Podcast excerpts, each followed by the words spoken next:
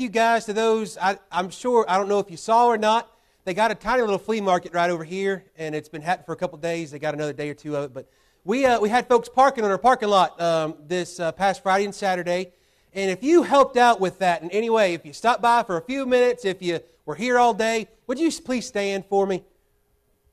There's more of you than that. If you stood, don't be shy. Give these folks a round of applause and thank them. Thank you, guys.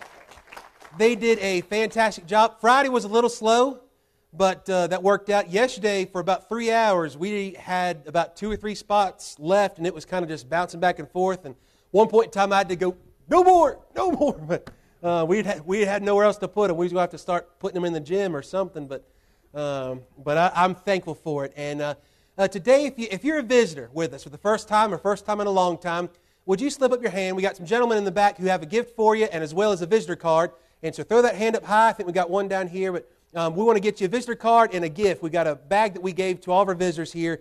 And uh, if you don't get it now, uh, make sure you let them know on the way back, because we'd love to give that to you. But inside is magnets, pins, a few other little giveaways, and the bag is for you. Um, it came in handy for a lot of the shoppers down at the flea market. They were pretty grateful for that, having the bag and everything. But um, we uh, just so thankful for you being with us today, and thankful for uh, the turnout that we had. I think in, in total we were able to give out about one hundred of these gift bags over the past couple days um, to different families and, and carloads and everything. So, um, and uh, each one having tracts and invitations to church and things. And we never know what the Lord can do with it, but we're just glad we got to serve the community. I think every single person that parked here looked us in the eyeballs and told us, thank you so much for this, because we had restrooms and bottled water and all that stuff. So um, just grateful that we could, that the Lord allowed us to serve that way. So uh, I've been asked if we're parking people tomorrow. No, but if they park there, they park there. Um, but I'm glad y'all got a space today to be here with us. So um, a couple of things uh, today. Uh, Children's Church is reopening, all right, ages four to six, so we're excited for it. And so here in a little while, once I get up to preach, I'll dismiss all them out. And um, uh, the rest of you adults, you'll have to stay. I'm sorry. We'll give you an animal cracker on the way out, but you gotta gotta stay. But um, I'm sorry. If you want to go to Children's Church, you have to volunteer to help out. Ha ha! Got you that way. All right. Um, but we also got, of course, too, in here, uh, the ladies' ministry having their retreat. Um, that's coming up this month already. And so if you got questions, please see Lynn or Lou Ellen. All right. So find somebody with an L in their name, and they'll probably have answers that I don't have. All right. Uh, they'll, they'll get you straightened out and situated, signed up, and all that stuff. Then in here, we got a new announcement. All right. We've got, are you ready? Drum roll. Okay. Blah, blah, blah, blah, blah. Um, The Fabulous Family Fall Fling Ding and Chili Cook-Off, all right? Um, and as you can tell in here, we're going to have fun, fun, fun till we're done, done, done, all right? So make sure you come, bring your family, bring your friends, bring your chili, and we're going to have a great time, okay? Um, this is going to be on October the twenty-ninth. It's going to be the last Friday in October. It should be nice and cool. Chilly weather's coming, and uh, chili weather's also coming, right? We're going to eat double kinds of chili there. But um, come, and, and if you don't like chili, then there'll be other stuff there too. We're going to have just kind of a potluck, but bring chili. What we're going to do is uh, we're going to have an opportunity where everyone's going to have bowls. You can eat as much chili as you want to, right? And uh, as long as you go home afterwards, and we don't want to, you know, we're going to have to air out this place or nothing, all right? Yeah. But we're going to have all the fixings and sides for it, desserts and everything, and have some games for the kids. We're going to have a, a little chili cook-off. We're going to have the opportunity for you to be able to have little little tastings of all of them if you want to, right? And you can vote for the best and vote for the hottest, all right? Now, normally the hottest isn't the best. Normally the best is the best and the hottest is the hottest. You can tell the difference, all right? Um, you'll be able to, yeah, you'll you'll know, all right? So but if you don't do good with spicy, just stick to the best stuff, all right? But everything will be labeled. But um, we want us to be able to do that. Have some fun, all right?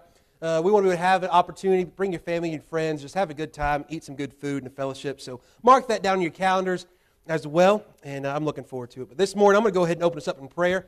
And I'm thankful for each one of you being with us today, and I believe God's got great things in store for us. So let's pray. Our Heavenly Father, we thank you for this morning.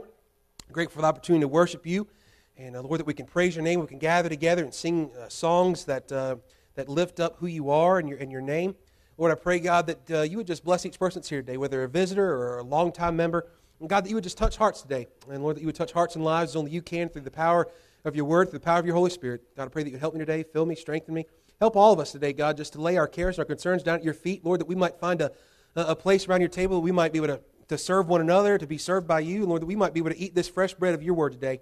God, I pray that you would help us now, help us to have right hearts and attitudes. And we do lift up as well our children's ministry as we're starting back today. God, that you would bless the kids and all the helpers over the next few weeks as we're getting things going.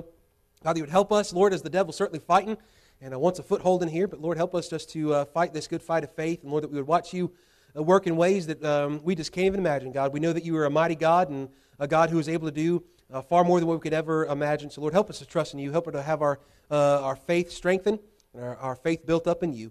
Well, we love you. We thank you once more for this time. And Lord, that you would bless it as you see fit. We ask all this in Jesus' name. Amen.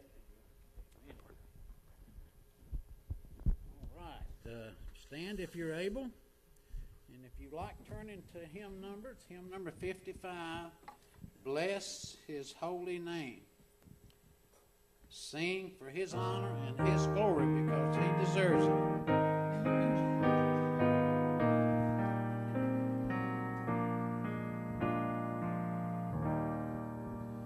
Bless the Lord, oh my soul, and all that is within me. Bless His holy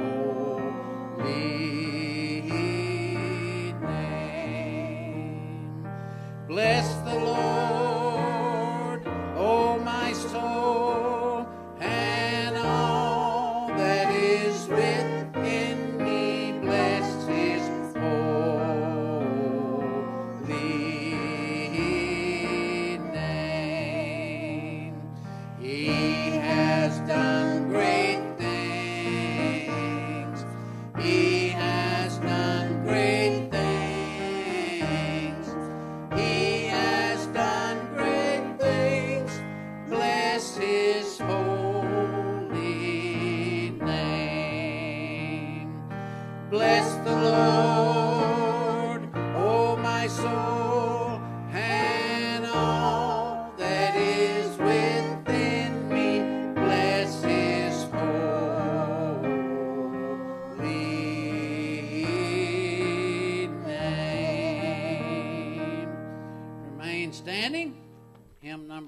seventy-five, Leaning on the Everlasting Arms.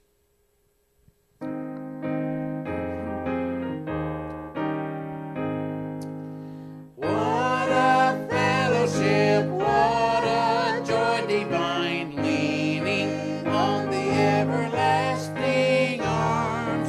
What a blessedness, what a peace is mine, leaning on the everlasting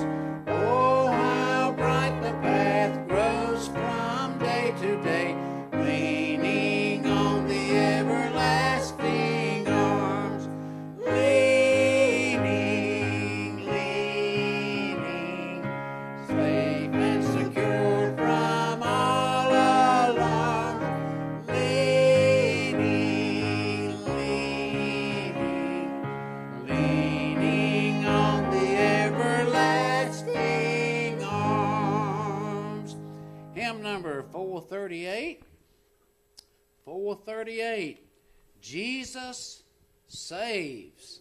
Amen. He's on one can, by the way.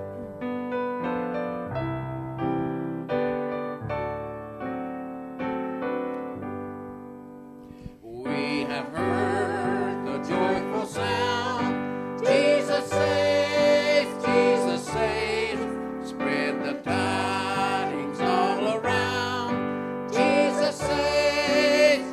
Saves, news to every land, climb the steeps and cross the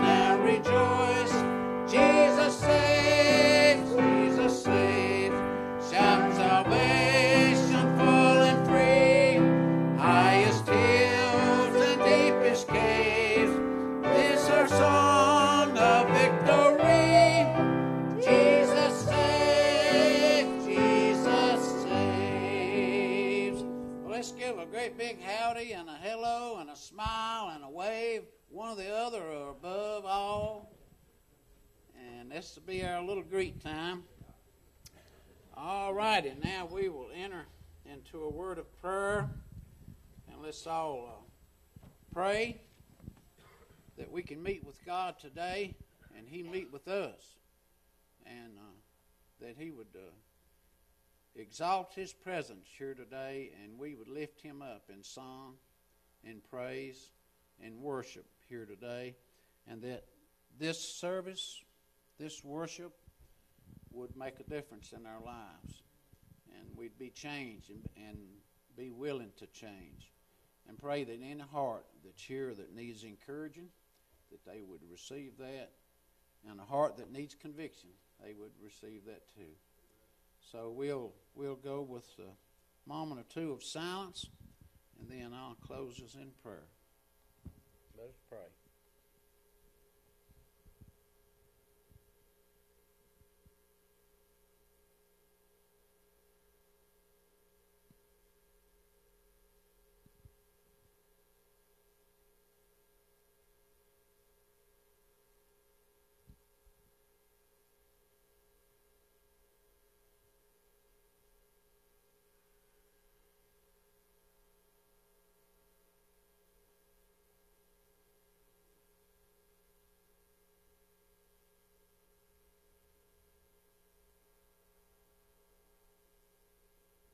Dear Father in heaven, we thank you for the privilege and honor to be in your house here today.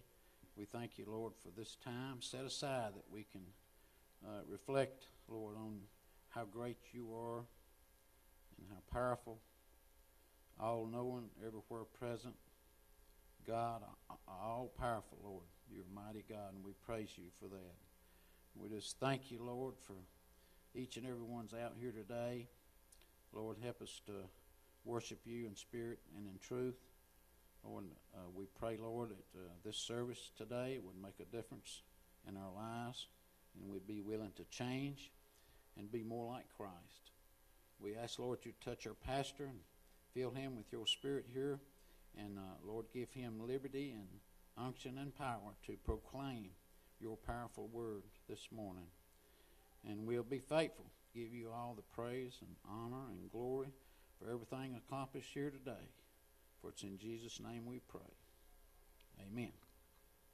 Okay. Now we have a special by Miss Ann Stone.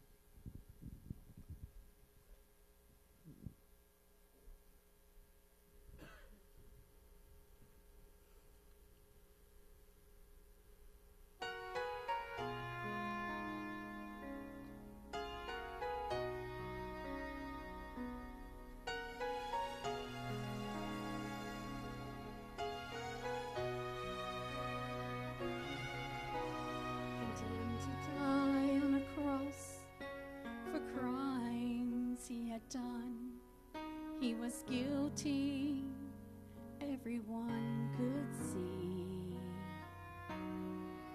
but his destiny was changed as he looked to Christ and said, "When your kingdom comes, remember me." In paradise that day he stood, just like the Lord had said he would, surrounded by those who'd gone before.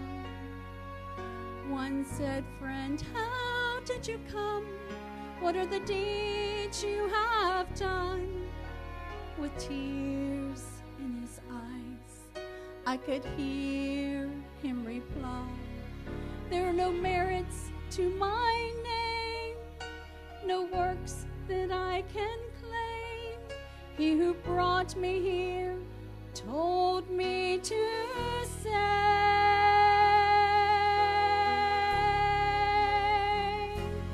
I have come by the way of the cross. I have come by the way of the cross. It is nothing I have done. It's the suffering of God's Son.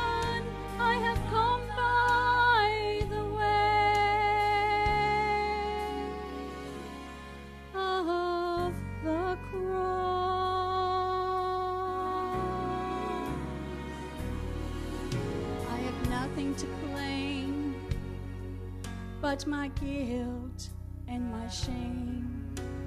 Hopelessly lost, I could not find my way, till his glorious light of love shone down on me, and he washed all my sins away.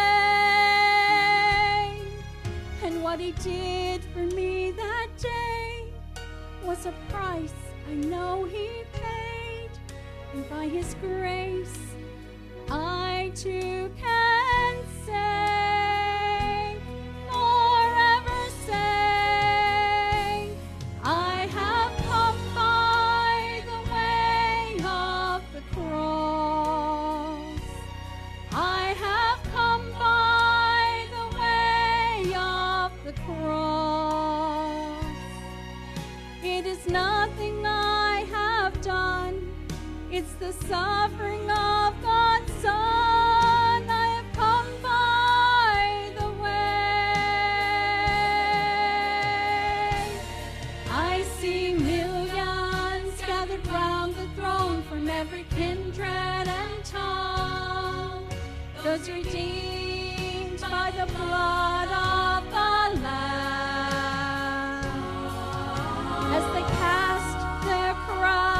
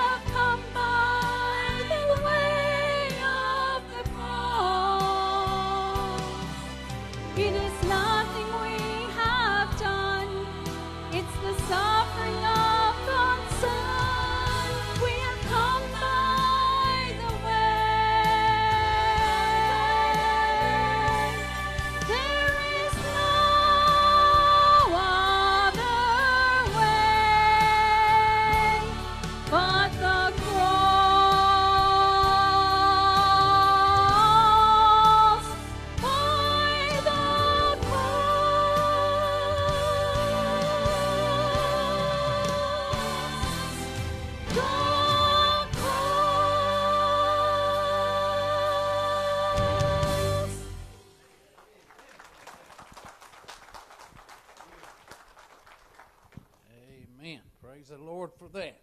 Thank you, Jesus. All righty. Now we'll have a, another song, hymn number seven seventy-nine, if you'd like to turn there. And if you're able, please stand as we sing, I'll Fly Away. If I can ever get there. There we go.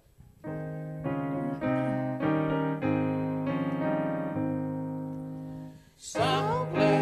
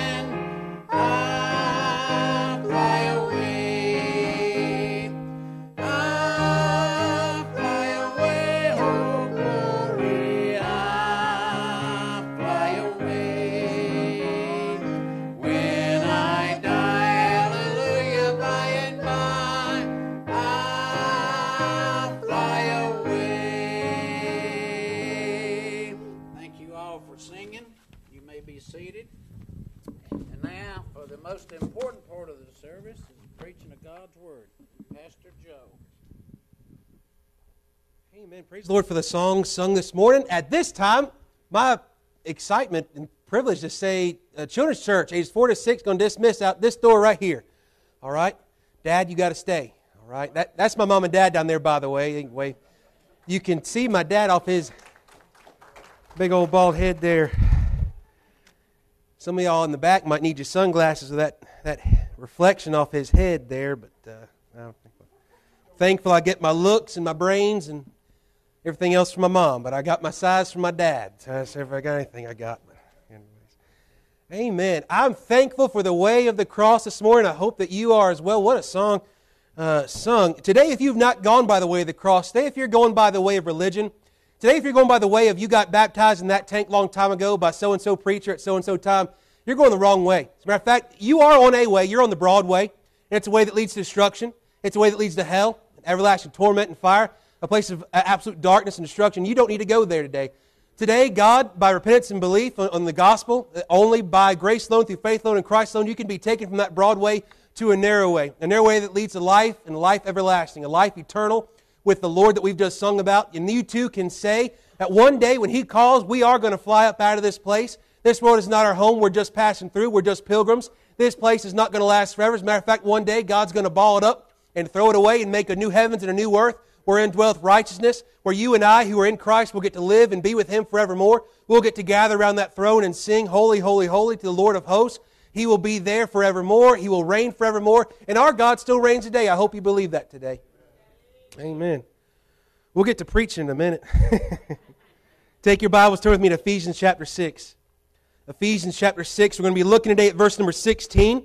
If you're a visitor with us, if it's your first time here or a little bit, or you maybe have come back or something, uh, we've been going through over the past few weeks over the spiritual warfare and spiritual armor of the Christian. Today we are called to be mighty warriors. We're not called to be uh, little sheep with our mouths closed. We're called to be mighty warriors for God, clothed in the righteousness of God, clothed in the armor of God, clothed for the battle. We're not clothed to sit still and be comfortable. We're clothed, we're clothed to fight. Right? We're, we've been given armor not because everything's easy, not because everything's peaches and cream, but rather because there is an enemy. As a matter of fact, you've got several enemies that are after you. You've got the world, the flesh, and the devil. The devil is like a roaring lion seeking whom he may devour. He's walking about. He would love to come in here today and absolutely destroy you, distract you, divide you, and all those things. The world is out there who, who is trying to entice you on that broad way. The world is not your friend. They might say they're your friend. Matter of fact, they hate you, and they hate you because they hate God. Now, your flesh is not like you neither. Your flesh wants to destroy you. From the inside out, your flesh does not want you to walk in the light as He is in the light. Your flesh wants you to walk in the flesh. Why? Because walking in the flesh feels good for a season. We sin because we like to, because we want to, but it will not keep us in a place where God would, would want us to be. Matter of fact, sin is going to take us further than we would ever thought it would take us, and it's not going to take us to a good place. Today, if that's your struggle, come by the way of the cross. Today, if you're wanting to fight these battles, know that you're not going to do it by your strength, by your power, but by His strength, by His power. And we will only do so by putting on each piece of this whole armor of God so that we may be able to withstand in the evil day and having done all to stand. I want to read for us in context so we all are on the same page and everything. In Ephesians chapter six, I want to read verses ten down through eighteen. And today our focus is going to be verse number sixteen, the uh, shield of faith. Today, if we had anything to know, it's this, to wield the shield. Verse number ten says, "Finally, my brethren, be strong in the Lord and in the power of His might. Put on the whole armor of God, that ye may be able to stand against the wiles of the devil. For we wrestle not against flesh and blood, but against principalities, against powers, against the rulers of the darkness of this world, against spiritual wickedness in high places. Wherefore, take unto you the whole armor of God, that ye may be able to withstand in the evil day, and having done all, to stand. Stand therefore, having your loins girt about with truth, having on the breastplate of righteousness, and your feet shod with the preparation of the gospel of peace. Above all, taking the shield of faith, wherewith ye shall be able to quench all the fiery darts of the wicked, and take the helmet of salvation, and the sword of the Spirit, which is the word of God. Praying always with all prayer and supplication in the Spirit, and watching thereunto with all perseverance and supplication for all saints." Let us pray. Our gracious Heavenly Father, we thank You this morning once more that we can gather, we can worship You freely. We thank You for those who have fought and died so we can have that freedom that we still have today. God, may we not take it for granted. Lord, I pray that You would help us all that are in this place today. Lord, if there's someone who does not know You as Lord and Savior, that today You would convict them, that you would draw them, and that you would save them, Lord, that they would turn in repentance and put their faith and trust in you and you alone. God, I pray for all of us who do know you, Lord. If we're struggling with sin today, help us to fight it. Help us to lay it down. Help us to live and walk in victory in you. God, if we're fighting you know, this spiritual battle, Lord, as we all should, Lord, we know that, that there are things against us today. Lord, there, there has certainly been a battle even this morning, but God, I know that you are able to, to give power and strength. I pray that you would do just that. Lord, I pray that this morning you would guard my heart, my mind, and my tongue as I preach your word, that you would fill me. Uh, allow me to preach boldly and accurately according to your word. And Lord, that as your word is open, that our hearts would be open to it, that we would be shaped and changed by it, and that God, that through it and through the power of your Holy Spirit, that you would do great and mighty things here, Lord. Help us to believe that you will. Help us to anticipate uh, the things that you would have us to, to receive today, and God, that you would have your will and your way, and that you would get the glory out of all things. We ask all this in Jesus' name. Amen. As we look here today, I want to begin by understanding this. If you don't know this or not, if you don't know this, you're blind. If you do know this, then you see. But we are at a time in our nation's history, and even I would say in our Baptist history here, that we are at a crisis of faith. We have many who are not walking by faith, but are certainly walking by sight, walking by emotion, walking by everything else except for faith. You know what faith is? If we boil it all down, it is simple trust, conviction, and belief in who God is. It is trusting all of who He is. It is complete total trust. Have any of you guys fell out of that pew so far, straight down? Not yet. When you sat down, did you maybe think, I, let me check, make sure the screws are in this thing, see if it's bolted down or anything? I didn't see anybody doing that. You came in and you sat down expecting that that seat was going to hold you up, and you expected too, if that seat didn't hold you up, that the ground would. But you know something, that takes a little bit of faith, but I want you to know that those who say that they do not have faith, oh boy, do they have faith. They're just having faith that there is no God that they're going to stand before, but they will stand before Him, and so will you and I. And today, as we address this issue of faith, I want us to know this. Today, that nearly, there in America alone, there's nearly three hundred eighty thousand plus churches. That's a lot. I don't know if y'all know, I don't know if y'all throw that number around a lot, but that, that's a big number, okay? three hundred eighty thousand plus, plus or minus churches, right? There's a lot. And that's covering all sorts of walks and different stuff here. But in this, sixty-five percent or so of those that identify themselves as Christian actually attend, right? Or, or actually rather, out of all that whole group, around sixty, sixty-five percent say that they are Christian. Now, I'm going to go ahead and bust a bubble here. If you think that there are that many true believers in our nation's in the shape that it's in, you are sadly mistaken. If we had nearly as many believers as claim to be on paper or on polls or in questionnaires, our world would not look the way that it does today. If it was, then they're just a bunch of backslid heathens and they need to get right, but they're not right because they're wrong. They, they have their faith in something wrong. They have their faith in themselves. There are plenty of people who would say, I'm a Christian, but they would say, if you would ask them, well, what makes you a Christian? They would say, well, I got baptized when I was eight years old in the river. Like it's extra spiritual. It's not. They'd say, I, I, I'm a deacon. And that ain't going to cut it neither. Matter of fact, there's going to be plenty who stand before the Lord one day, as Jesus said to His disciples. There's going to be many who say, Lord, didn't we prophesy in your name? Didn't we uh, cast out demons in your name? He's going to say, depart from me because I don't know you. I never knew you. I would say today, out of the millions, even in our nation, let alone the world that claim to be a Christian, don't have the slightest idea who Christ truly is. If your Jesus is not the Jesus of the Bible, you serve the wrong Jesus. If you don't believe the Jesus of this book, of this Bible, of the revelation of God, God in the flesh, who died for your sins, who knew no sin but became sin for you, and bled and died, suffered on that cross of Calvary, was put into the grave, and rose again the third day, according to the Scriptures, then you don't know the Jesus that we know. There is one way, and it is Christ and Christ alone. Furthermore, out of that whole group that says that they're Christian in this nation today, only about one-third attend church monthly or more. I want you to know this. If you don't attend church monthly or more, and you are able to, you're probably not near as saved as you think you are.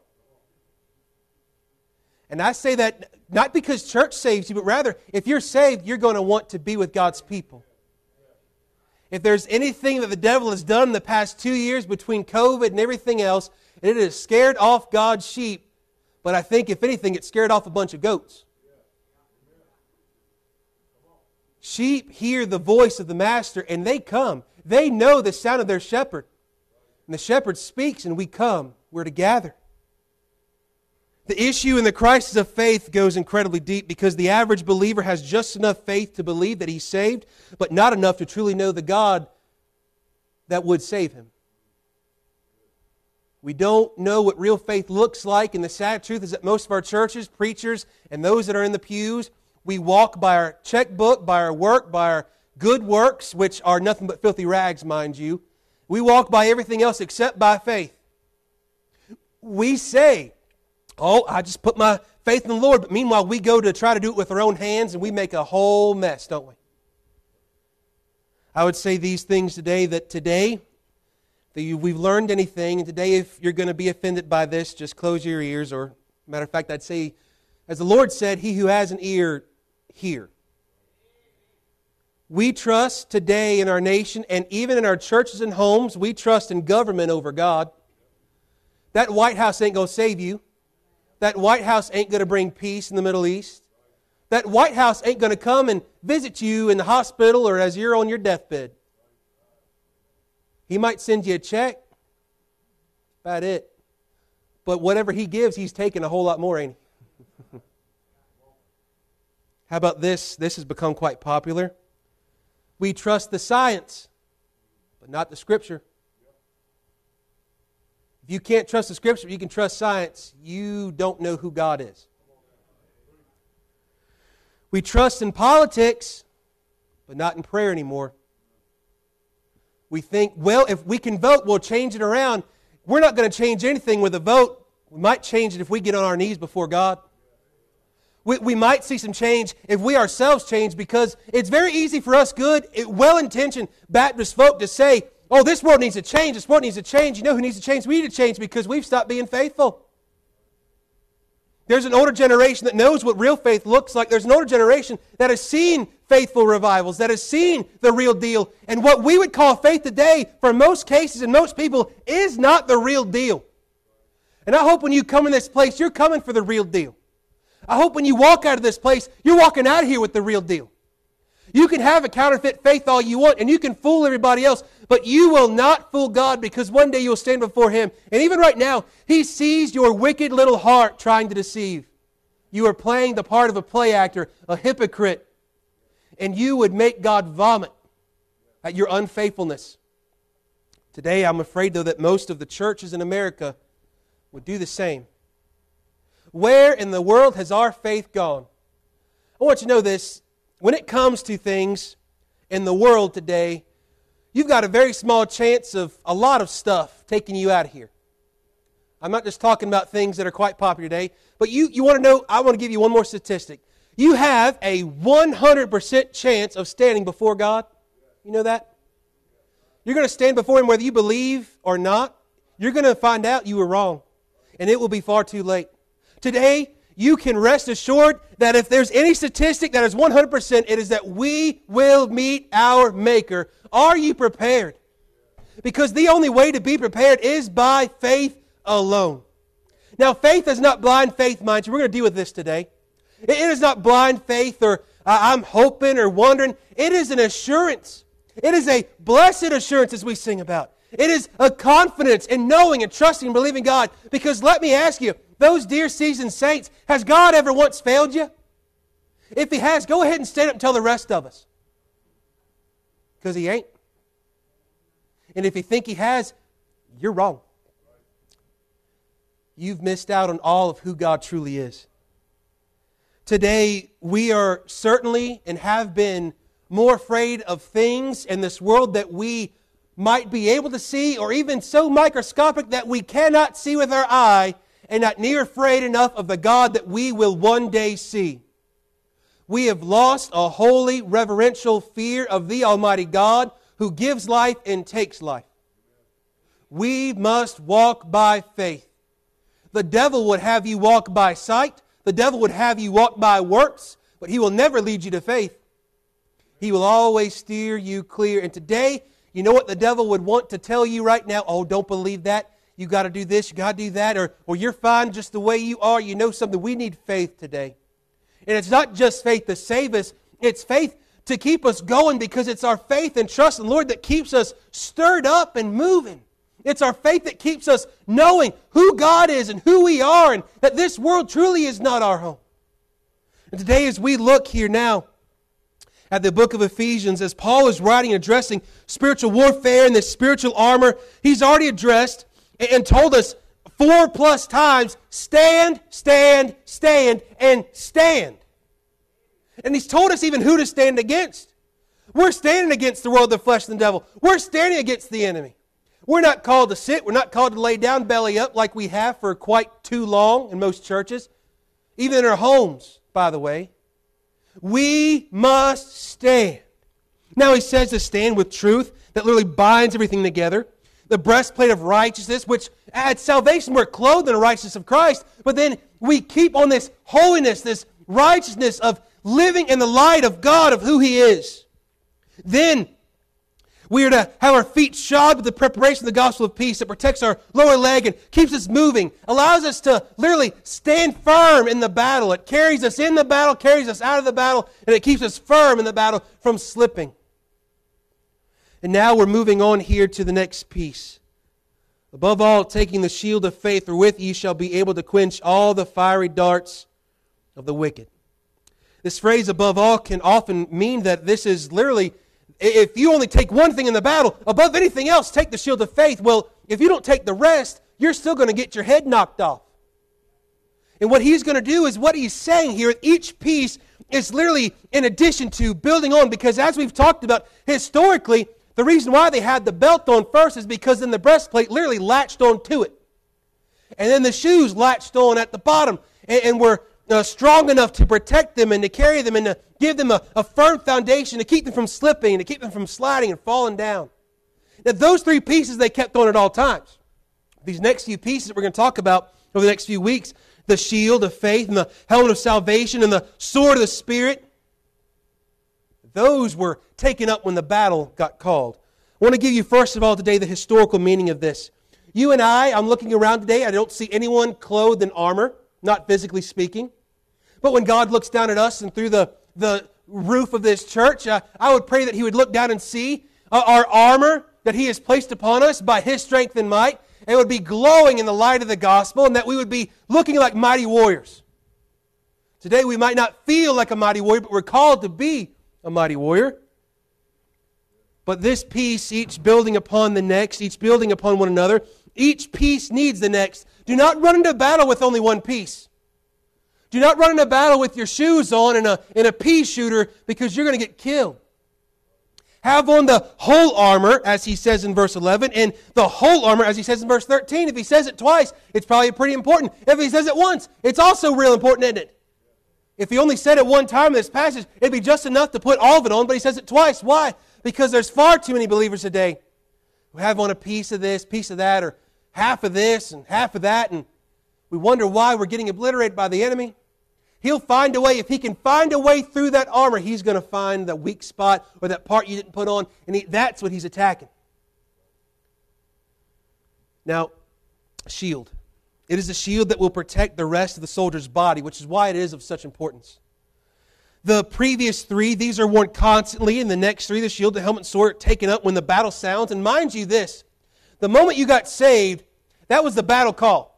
You were immediately enlisted and drafted in the army of God. He gave you the whole armor to put on. And He said, come on, soldier, it's time to fight. There are some times it feels like we're on the front lines. And I would say we're living in evil days. And we are very much on the front lines. At least we ought to be. If you're standing in the back and letting others fight the fight, you're a coward. It's time for the church of God to be the church of God and to fight the fight that God has called us to fight. The fight, the same fight that Paul writes about here. The same fight that Paul said, I have fought the good fight of faith. May it be said of us when we go about our dying breath that we have fought the good fight of faith, not that we went to church and we well we tried our best. The devil's coming for your children, your grandchildren. He's coming for this nation. He's coming for this church. He's coming for your preacher. He's coming for each one of you. He wants every pew full of goats. He wants every pew full of division and strife.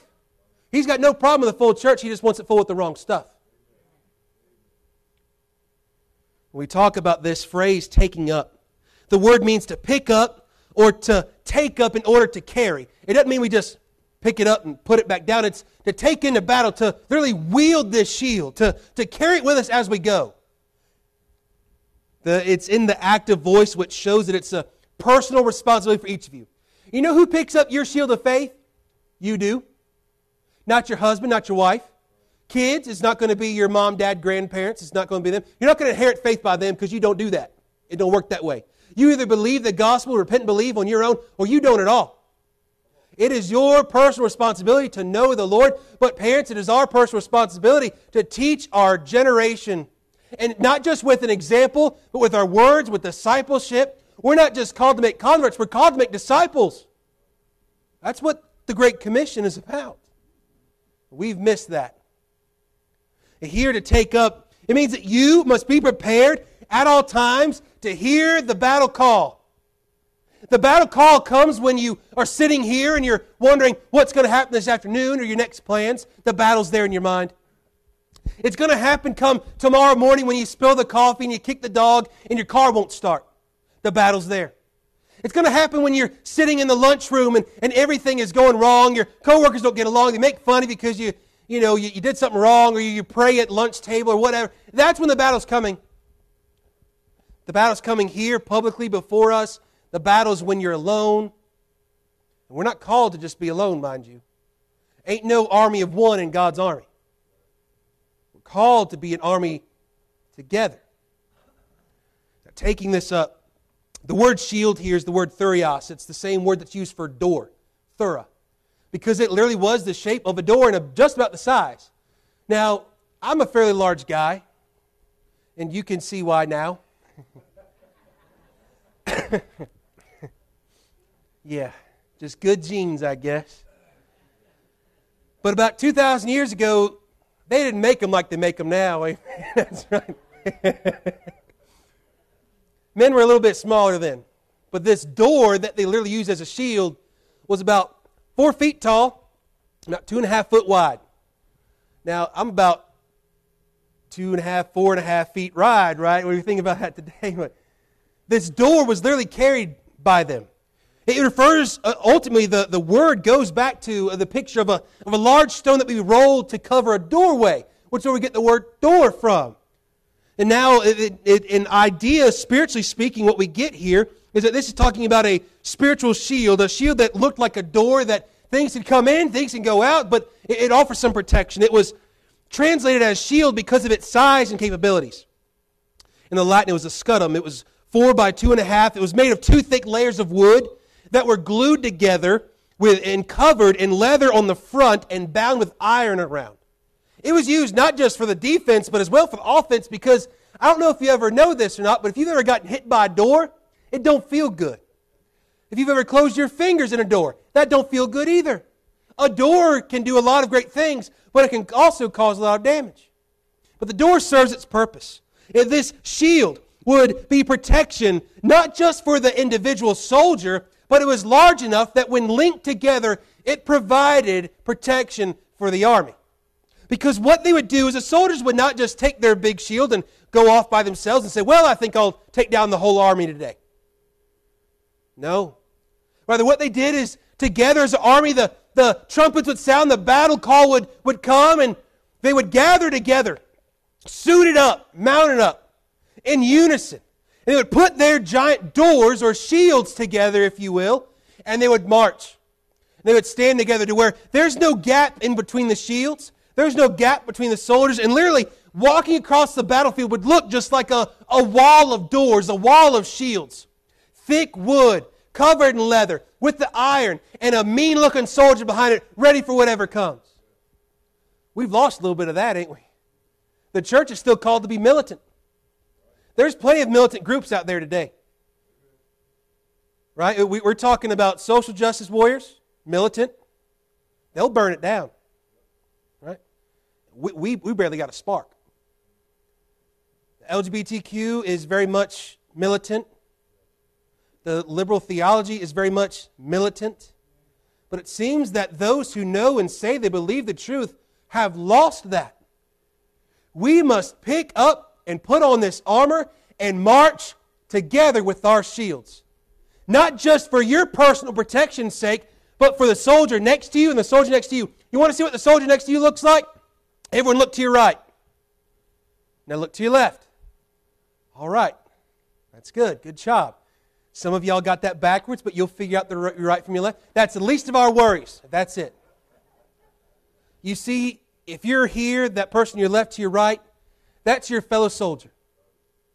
You're going to be as protecting you, but also to protect them. You know why? Because many of those who have served in combat talk about this, that in the moment of combat, they're not thinking about those back home. Who are they thinking about? That brother that's in the trench with them, in the foxhole with them, who's marching or standing guard with them. The reason why is because in that moment, that's who's with them. It did not matter and did not ever matter about skin color or anything else. They just cared that we're getting out of this alive together, and we're going to fight until we die or until the battle's won. So once more, look to your right. Look to your left. Here's who you march in the spiritual battle with. If you like them, that's great, but if not, you better love them and you better fight and die for them. You better be ready to bleed with them. You better be ready to hurt with them. You better be able to, to stand with them. Because that's exactly what the soldier historically did. These would give, these shields being so large, would be lifted up as arrows would literally rain down. As he says, above all, taking the shield of faith, wherewith ye shall be able to quench all the fiery darts of the wicked. As we're going to see here in just a minute, that what would happen historically is the first thing that happens in the battle, they march, they line up at each other, they might beat on their shields and yell at each other, they might prepare themselves in formations, but the next thing that's happening is as they advance, is the archers are going to be behind the shields, shooting off, oftentimes flaming arrows, because what the flaming arrow would do is when it would hit, it might not pierce anybody, but as it would splatter with tar that was lit aflame, as it would spread, it might catch tents on fire, supplies on fire, people on fire. It would certainly, if I don't know, but I've never seen a whole wall raining down of flaming arrows at me, but it probably is not a pleasant sight. It's to bring fear, intimidation, to bring destruction, to bring disorder. Today, as the soldier had ultimate protection from his shield, today we will have ultimate protection by our faith. Because right now, even right now in your heart and your head, the devil and his horde of demons and the world and even your flesh is literally raining down flaming arrows to get you to go every which way but to the Lord. Right now, those arrows are coming, and if you do not have your shield of faith, you will be struck. Perhaps your neighbor, perhaps the ones around you that we're to march together and protect each other and to march in the battle with one another. I want to give you now the spiritual meaning of all this. First of all, we have a foe. The foe is this wicked one. It is wickedness, sin that is in us and in the world, but it is also the wicked one, the devil himself. He is not your friend, but he will certainly make himself friendly. Matter of fact, the devil's more friendly than your average Baptist. He's real friendly. He'll get to know you good. He'll tell you how good you are. He'll, he'll steer you and, and show you, hey, it's not that bad. So-and-so does it, so it must be okay. The devil, though, is a liar. He is wicked and vile. As a matter of fact, Paul also writes in the book of Ephesians a little bit about him. In Ephesians chapter two, verse number two, wherein in time past, notice time past, you walked according to the course of this world, according to the prince and power of the air, that's the devil, the spirit that now worketh in the children of disobedience. Among whom also we all had our conversation times past in the lust of our flesh, fulfilling the desires of the flesh and of the mind, where were by nature the children of wrath, even as others. Flip over to chapter four. We find verse number twenty-two. That you put off concerning the former conversation, the old man, which is corrupt according to the deceitful lust. Down just a few verses in verse number twenty-seven. Neither give place to the devil. We've talked about this. The devil, you might give him an inch and he will take a mile. And if he takes a mile, he's going to take two. He will take far more than what you offer him. And if you give him the slightest little bit, that's what he's going to come through. He is a precision archer, precise in his arrows. If he sees that you've given him just a, a little space to go, you better believe that's where he's shooting. And he doesn't miss often. He's good at it because he's got lots of practice. And we've given him lots of targets. The foe here. He is faithful in his attack. Are we faithful in our defense? He attacks your head with lies. It is not God who gives you lies or deception in your head. It is not God who tells you you're not enough or haven't done enough or aren't good enough. Rather, it is the devil who tells you all about your sin. We have Jesus Christ, the righteous, who is our advocate to the Father when we sin. And if we confess our sins, He is faithful and just to forgive us our sins and to cleanse us from all unrighteousness. That's who our God is. The devil will tell you in your head, you're not good enough, you're done, you're washed up. You're not good enough for God. God's done with you. You sinned one too many times. Ain't no way He's going to take you back now. He's a liar. He attacks your head with lies. And if he gets to your head, he does so to your head because he wants to get to your heart. It's a little bit easier to shake things that might be in the mind that the devil might say. You go, ah, he's lying. I know that's not true because I can see and I know the, what's real. However, if the attack on your head doesn't work with lies, he will attack your heart with lust. If he can't get there, he's going to come straight for your heart. If you don't have on the breastplate of righteousness and you're not wielding your shield, he will strike your heart. He will strike your vital organs and, and bring you to a screeching halt. No man fights without a heart. No man fights with a pierced heart or, or bleeding all over the battlefield. He, he's taken out of the fight. The devil has taken the fight out of many in the church today. He's taken the fight out of many believers today. I want you to know, if you're alive today, God has you alive for a reason. Keep fighting. Keep pushing on because your fight's not done yet. If it was, you'd be in glory already. But until then, keep fighting, soldier. Keep fighting, warrior for God. You'll attack your head with lies. You'll attack your heart with lust. And he will attack your home with loss. Lies and lust and loss often bring the believer down. And it's not a work of the Lord. It is a work of the devil who is raining down these fiery darts. He wants you to lose your children and your grandchildren. He wants you to lose your faith. He wants you to lose your joy. As the psalmist said, Re- restore to me the joy of thy salvation. Continue to pray it. Continue to pray it. And God shall restore in His time, but do not stop seeking the face of God, for He is there, ever present and ever waiting with His mercy. We find the, the fiery darts. The fiery darts of the devil are as follows, and there's quite a many more. He gives us distraction. Today, I believe the devil uses distraction of things in this world, the news, our own phones, social media, even our own problems or even our own sin is distraction to get us fixed off of the cross. If you want to know God more, if you want to feel that fellowship and to be restored, look to the cross, not to the distractions that are there. You don't have to look far and see distraction. It's everywhere. He gives us in discouragement.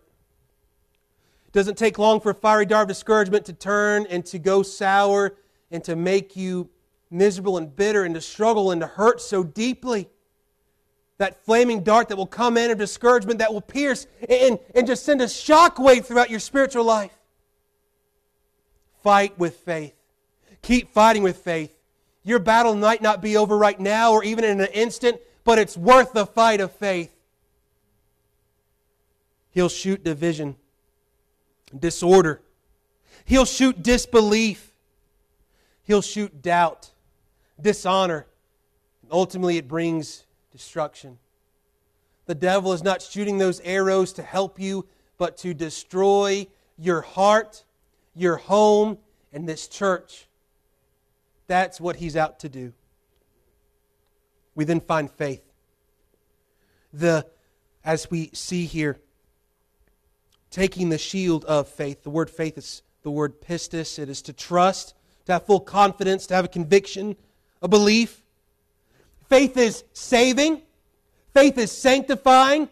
And it is strengthening. Today, you just might need your faith a little bit strengthened. It's not going to be by your power, your might, but as according to the Scripture, by strength, but be strong in the Lord and the power of His might. It is God today, if you would but ask, that He will strengthen your faith. It is God who, who, if you but ask, will give you hope again and restore your heart again and, and strengthen your faith that you might believe in Him. I want you to know that God remains ever faithful. It is you and I who are tossed about like the waves of the sea. What we need today is strong faith. And sometimes we just need to keep asking God for it. God, give me faith. Help me to be faithful.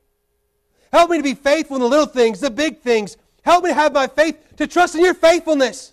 As we said earlier, has God ever failed you once? No.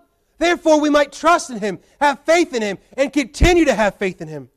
If faith does not just save you in Christ, but faith keeps you in Christ. Faith uh, it strengthens us in Christ. We see all these things building, but the great weapon, the great defense against all these flaming arrows that the devil will send is to simply trust God, to trust His Word, to trust His promises, trust His goodness, trust in His grace, trust in His mercy. Trust in all of who He is. Man should not put his trust in man, but trust in the Word of God alone. Trust in the work of the Spirit of God. Trust in what God can do and will do and shall do forever. But notice there's this faith as well that quenches all the fiery darts. The word all here means all, by the way. It's simple. Your faith is given to you and strengthened by the Lord in the power of His might, so that no matter what dart the devil throws at you, faith can quench it. If you've got disbelief today, faith will quench that quick. If you've got doubt, struggle. If you've got discouragement, the greatest defense against any of these things is faith. Keep trusting the Lord. It might not take away your hurt right now, but it will strengthen your bones to stay in the fight, to look up and see your redemption, to see your Redeemer, to see your salvation that is waiting on the other side.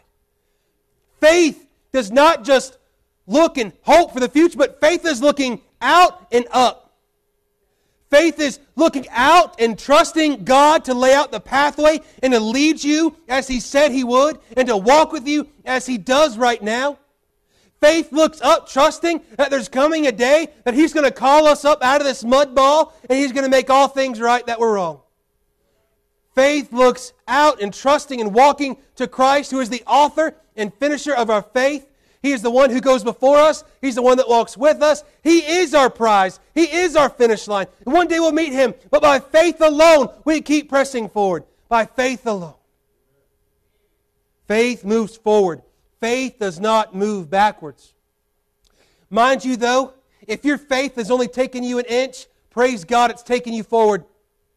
Today, if all you can take is just an inch step, a, a baby step, take it and keep taking it, because one day we shall reach glory by faith alone. I want to give you this practical today where the rubber really meets the road.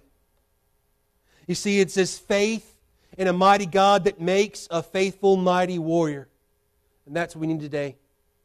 It's not by strength of our own. It's not by our own goodness or works. It's going to be because we just trust this big, mighty God who is so merciful and faithful to us. Trust in Him. God's big enough for your problems. God's big enough for your hurt. God's big enough to give you and help you and strengthen your faith. The practical meaning, three things today and we're done. God has called us to have unshakable faith. Just as that door and that shield was unshakable and nearly unbreakable and impenetrable, that's how our faith should be. As this door that is held before us, that literally protects us from here down and allows us to quench all the fiery darts of the wicked one. It is unshakable because our faith in Jesus Christ, it is Him who is our foundation and the focus of our faith. If Jesus is not your foundation, you are on sinking sand. If today Jesus is not your focus, you will fall in a ditch. Have faith and trust in Him. Excuse me. Ephesians chapter two, verse four through ten tells us about that faith, about that unshakable faith. But God, who is rich in mercy, for His great love wherewith He loved us, even when we were dead in sins, hath quickened us together with Christ. By grace ye are saved. And hath raised us up together, and made us sit together in heavenly places in Christ Jesus, that in the ages to come he might show the exceeding riches of his grace in his kindness toward us through Christ Jesus. For by grace are you saved through faith, and that not of yourselves. It is the gift of God, not of works, lest any man should boast. For we are his workmanship, created in Christ Jesus unto good works, which God hath before ordained that we should walk in them. Unshakable faith, by grace alone, through faith alone, in Christ alone. Everything else is sinking. Everything else is futile. Everything else will lead you to be destroyed spiritually. Have hope. Have faith today, and trust in God and keep marching. Secondly, it's to have united faith. Ephesians chapter two, verse twelve. That at that time you were without Christ, being aliens from the commonwealth of Israel, and strangers from the covenants of promise, having no hope and without God in the world. But now in Christ Jesus, ye who sometimes were afar off, made nigh by the blood of Christ. Praise the Lord, mind you, that the gospel is not just for the Jew, but for you and I today, here in the little town of Hillsville, that you can be saved by calling upon His name, by trusting in Christ alone, His death, burial, and resurrection, according to the Scriptures. That is salvation. That is the good news of the gospel. And that's what unites us to Christ, and it's that gospel that unites us together. He says, "For He is our peace, who hath made both one, and hath broken down the middle wall of partition between us, having abolished in His flesh the enmity, even the law of commandments contained in ordinances, for to make it himself of twain one new man, so making peace, and that he might reconcile both unto God in one body by the cross, having slain the enmity thereby." You might not like the other members of the body, but you better suck it up because they're a part of the same body of Christ. And it's time that we would fight and unite together. We spend more time fighting each other than we do the devil. We spend more time fighting each other and hating each other than we do our own sin. God help us. Christ unites us, and we are safer and stronger together in the faith. Lastly, we are called to have an unashamed faith. Unashamed. As the Apostle Paul wrote, "For I am not ashamed of the gospel of Christ." Why? "For it is the power of God unto salvation, to everyone that believeth, to the Jew first and also the Greek." Today, most of us have taken our faith and we've taken our shield and laid it down and said, "Well, I'm too old to fight," or "This is too tough, I, I can't carry it anymore." Pick that shield up. God will strengthen you. God shall help you. God will fight for you. But pick up that shield of faith and trust the Lord. Be unashamed. Be bold. Why? You say, "Well, the, the world might hate me. They might not like me." Well, guess what? Jesus said they're not gonna. He said they'd hate you because they hate Him. How can darkness like the light? It doesn't. Darkness hates the light. But we're called to be light in this world. And we won't do it by putting our shields of faith down. We won't do it by not believing God anymore. Most of us today have not seen revival, nor will we see revival, because we say, "Well, God could." We don't have enough faith to believe that God still can and still will. Heaven help us that we are so simple-minded and so unfaithful. It was Jesus who looked at His disciples and said, "Where's your faith?" Today, I believe if He would look at our church today or even our own hearts, would it be said, "Where's your faith? Where's your faith?" I would say to every church that is closed, "Where is your faith?" I would say to every believer that is more afraid of dying. And mind you, as I've said before, and I'll say it another million times, the worst thing that will happen to you, dear believer, is that you would die and go to heaven. If you're afraid to die and go to heaven, it's because you don't know God. But oh, He's waiting for you. And He wants to help you. And His merciful arms are outstretched. Would you come to Him today? Would God give us faith? Oh, yes. May God make us faithful. May we actually want the real thing. Enough pseudo-spiritual, faithful people who are about as deep as that and about as wide as that. We don't need fake faith. We don't need half faith. We need faithful men and women of God. Today, we're going to have a time of invitation. as a piano plays. If you, first of all, don't know Christ, come and put your faith in Him, and He will save you, and you can take up this whole armor of God and begin the good fight of faith, and we will help you, and we will encourage you, and strengthen you as best as we possibly can. Because we are fighting together, not against each other. And those of you who are in Christ, if your faith has been shaken a little bit, if your faith has, has been rattled a little bit, or if you just feel a little unfaithful, you just want to get closer to faith, come and, and ask the Lord, God, would you strengthen me? Would you give me help?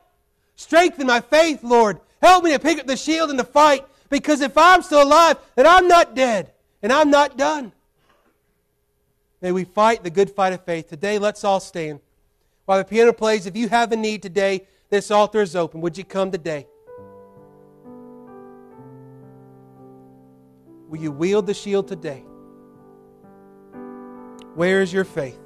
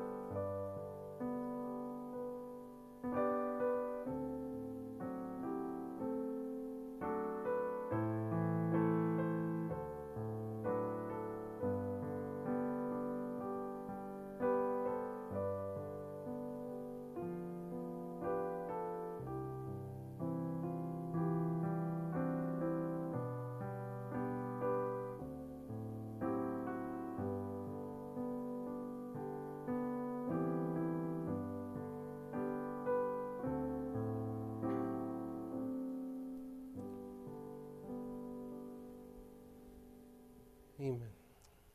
Our Heavenly Father, we thank You for this time. We thank You for Your Word, for the songs sung. And Lord, as we're about to close today, God, that You would help us, strengthen us, guide us. And Lord, that we might leave this t- place today full of faith, faith in You, not ourselves. And God, that we be strengthened and ready to go fight this good fight of faith, Lord, until You call us home. Lord, help us to keep looking forward and keep looking up to You. God, we love You. We thank You for this time. In Christ's name, amen. And we're about to sing a song in just a moment, dismissed. But I want to remind you, if you had your kid go that way to children's church, afterwards, go that way in the hall and, and go get them. Right?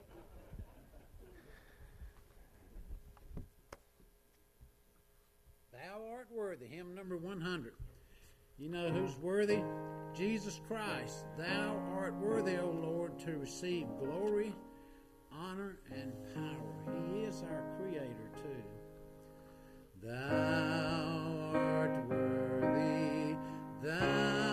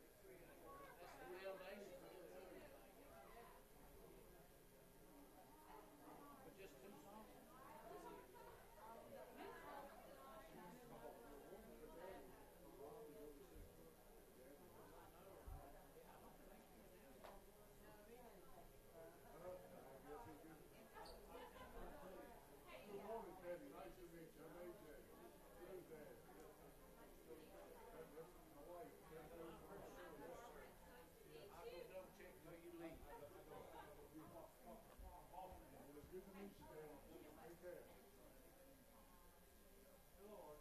let's start.